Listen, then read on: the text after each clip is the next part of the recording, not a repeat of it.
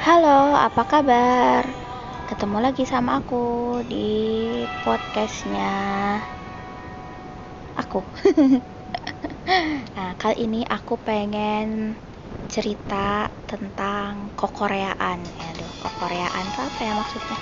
Ya, maksudnya awal mula aku seneng sama Korea. Ya, itu dimulai kalau seingat aku kalau nggak salah di tahun 2006 jadi tahun 2006 itu kayaknya aku mulai nonton-nonton drama-drama Korea. Dan nontonnya itu masih dalam bentuk VCD, nontonnya dari VCD gitu. Terus jadi udah nonton VCD gitu karena kalau nunggu di TV kan lama tuh. Uh, udah tayang sebenarnya drama-drama Korea di TV pada saat itu. Cuman kan tayangnya malam kalau aku nggak salah ya. Nah suka penasaran kan? Ternyata VCD bajakannya tuh ada jadi aku dulu nontonnya lewat VCD plus bajakan. Dan beli VCD bajakannya di Kotkem. Buat kalian yang tinggal di Bandung kalau kalian suka belanja ke Kotkem berarti kita kurang lebih satu generasi satu umur. Seumuran. Jadi gitu. Jadi awal mulanya nonton drama Korea di VCD dan aku udah suka maraton drama gitu sama mama. Maraton drama Korea misalnya hari Sabtu hari Sabtu nonton tuh dari mulai udah isya gitu kan nonton sampai pagi sampai subuh udah sholat subuh baru tidur. Wah aku sering kayak gitu tuh dulu sama mama. Jadi udah dari uh, maraton drama itu bukan hal yang aneh kalau buat aku karena dari 2006 aku udah suka kayak gitu. Nah terus berlanjut dari drama itu drama macem-macem ya mulai. Seingat aku kayaknya mulai dari Winter Sonata deh awal mula drama Korea itu. Apa ini ya Friends ya? Uh, yang Won Bin sama siapa ya artis Jepang aku lupa namanya. Pokoknya ada Won Bin drama series gitu berapa episode sama artis Jepang itu juga aku nonton.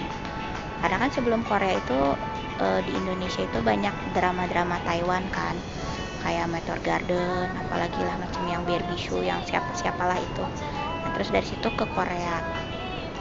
Nah aku setelah nonton kayak Winter Sonata terus nontonin Endless Love yang kayak gitu Autumn Love itu. Terus uh, macam-macam lah pokoknya banyak glasus yang lebih jadul dari Winter Sonata karena kan bermunculan tuh VCD VCD bajakannya di Kotkem tuh. Aku suka beli gitu sama mama.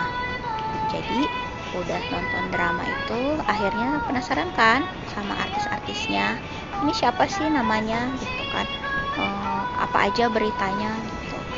Kalau dulu tuh kayaknya belum ngehits nge-googling ya. Jadi dulu ada satu tabloid seingat aku namanya Asian Plus. Jadi itu adalah tabloid tentang berita-berita artis dari Asia. Asianya itu Taiwan, Jepang, sama Korea. Nah aku suka beli kadang beli tapi seringnya sih baca ke itu punya temannya mama di kantor. Jadi ke kantor mama numpang baca itu tabloid.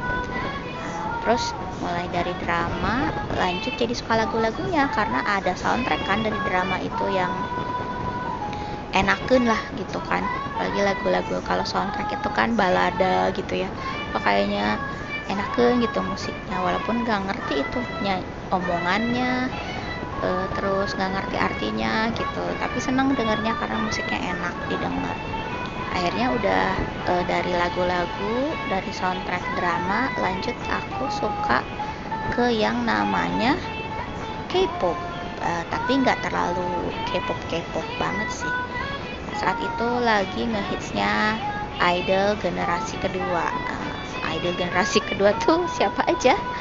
Kurang lebihnya kayak Super Junior terus Girls Generation atau SNSD terus ada 2AM ada 2PM eh, nah kalau aku sukanya sama 2PM karena mereka tuh gak nggak yang terlalu cantik-cantik gitulah. Masih ada aura cowok ada aura laki gitu. Jadi aku suka sama 2PM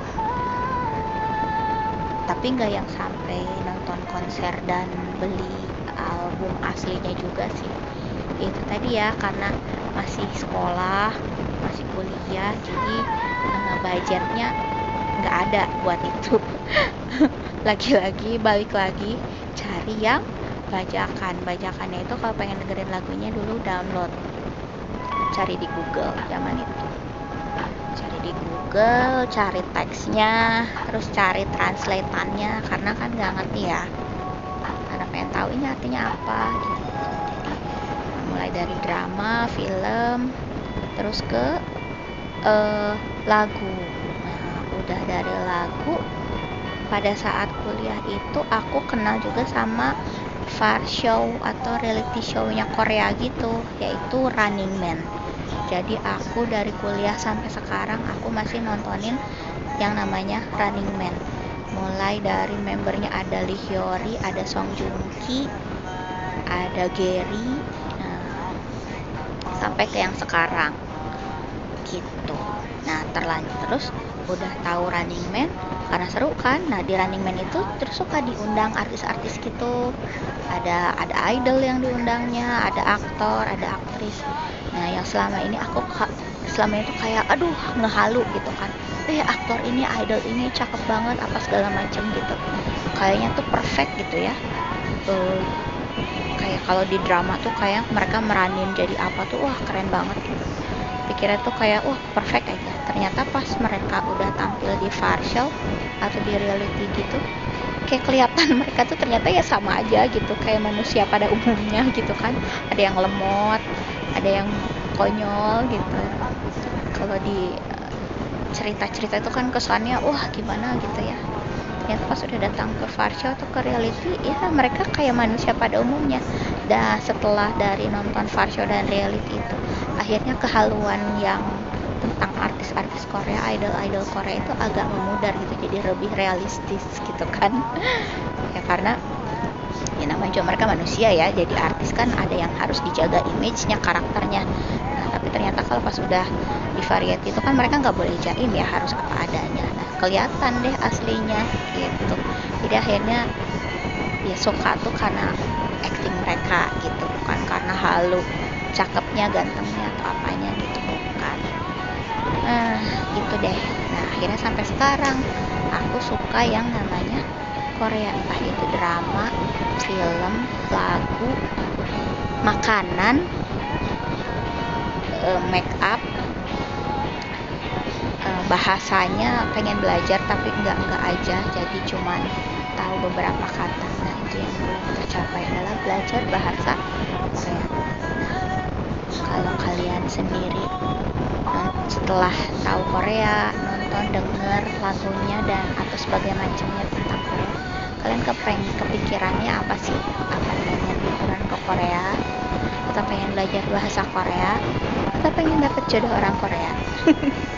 Nanti boleh ditulis di jawaban pertanyaan yang bakal aku uh, sematkan di postingan ini. Karena kalau kalian dengerin podcast aku di Spotify uh, kalian bisa interaksi langsung ke jadi nanti aku ada kasih pertanyaan dan kalian bisa jawab pertanyaan tersebut.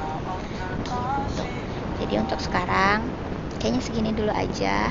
Di episode yang selanjutnya aku bakal kasih sedikit rekomendasi far show reality atau survival show dari Korea yang aku udah tonton yang bisa jadi bahan tontonan kalian juga.